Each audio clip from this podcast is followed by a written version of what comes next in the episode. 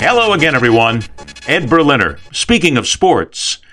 From the fan perspective, it's easy to overlook the true nature of sports, the level of competition and camaraderie we as mere mortals will never experience, as we were not the fortunate ones where the gods reached down a hand from the heavens at birth and graced us with an arm that could throw at amazing speeds, legs that could carry humans in directions that would seem mathematically impossible, a level of athletic prowess that made it more seem agile for creatures stalking wild prey.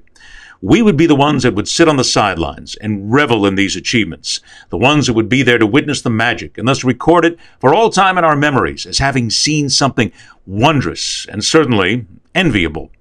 E J. Manuel was once upon a time one of those young athletes who captivated our attention and made us jealous of what he could do and how easy he made it look.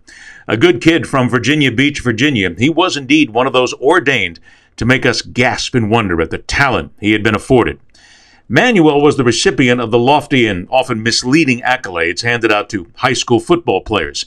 And I use the word misleading not to denigrate his achievements, rather to note the often insipid nature of the various high school athletics rating services, which are filled with supposition, guesswork, mere opinion from those who have no concept of what it's like to actually play the game. They are there to sell newsletters, web subscriptions, and get rich off the backs of young amateur players they mostly never meet and never really care to. They're merely a profit machine to these people, and as you will see, there's something in common with the masters the players serve. It is not to say Manuel did not deserve the attention and the lofty accolades. His two thousand seven senior high school season numbers were indeed impressive, at almost nineteen hundred yards passed and eighteen touchdowns. But these are high school numbers. They are inflated by being accomplished in a school setting where teams often play those overmatched. And in recent years, what with the growth of high school football nationally, thanks to greed and a desire to create high ratings broadcasts without having to actually pay much for it, uh, certainly not paying the participants, players and programs pad their numbers, and of course, they pad their wallets. Termed by these services as the second-best quarterback in the nation, Manuel enrolled at Florida State University and lived up to the expectations. Despite being part of a troubled program, Manuel kept his head above the various frays, survived a terrible early career, and left Tallahassee as the second collegiate quarterback to win four straight bowl games. A star without question, one that would indeed shine brightly in the National Football League. After all, what could possibly go wrong? As the only quarterback taken in the first round that year of twenty thirteen, Manuel was the young savior desperately needed and wished for by fans of and owners of the downtrodden Buffalo Bills. Thrown into the rookie fires, he experienced those moments of desperation and disgust, but did well enough to be named the starter for twenty fourteen. The wheels started to come off almost immediately when Buffalo named the already burned-out Rex Ryan as their eighteenth head coach. Hey, don't let that Super Bowl on his resume fool you. Ryan was a personnel disaster with the Jets and then the Bills. Despite showing flashes of brilliance when given the chance, Manuel was shuffled off to the bench by Ryan for reasons many in the organization still raise eyebrows at.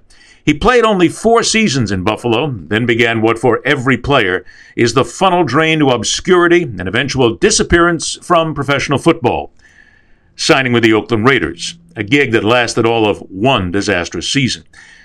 Now the kid with all that talent, all those accolades, all that potential has retired from professional football, a career that will record a mere thirty games played over five seasons.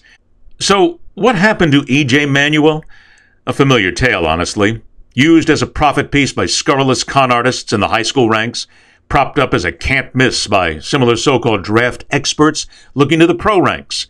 Forced to become a focal point for a franchise that had long been a laughingstock due to poor ownership and poor management, cast aside by coaches hired for name value instead of the ability to lead and inspire, tossed on the junk heap as a disposable part.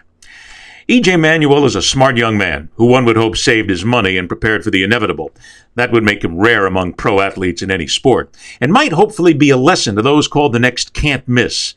There are plenty of possible misses when you are little more than a profit center to so many that could care less if you succeed, so long as you make them look good on your way up or on your way down. I'll be back right after this. If you're a veteran, military spouse, or service member looking to start a business, V B O C would be your first step into opening that door of entrepreneurship.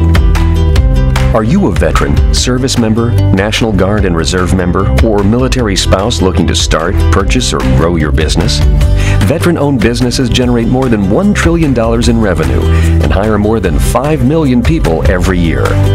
Though getting a business up and running is no easy feat, just like in the military, it's not a solo mission.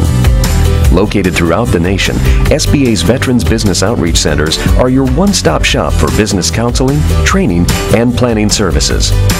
Access free tools and resources to empower your entrepreneurship journey, from learning business fundamentals in the Boots to Business and Reboot training courses to securing financing and more. Looking for additional support?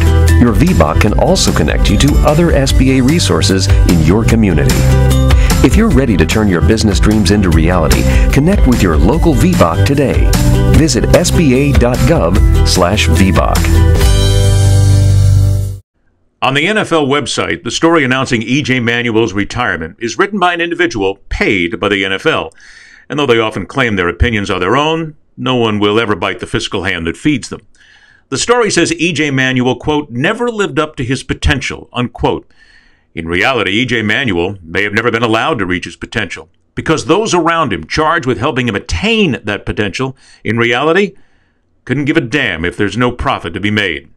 Tragically, a concept that begins in American sport the moment a kid puts on his or her first pair of competitive sneakers. This is Ed Berliner.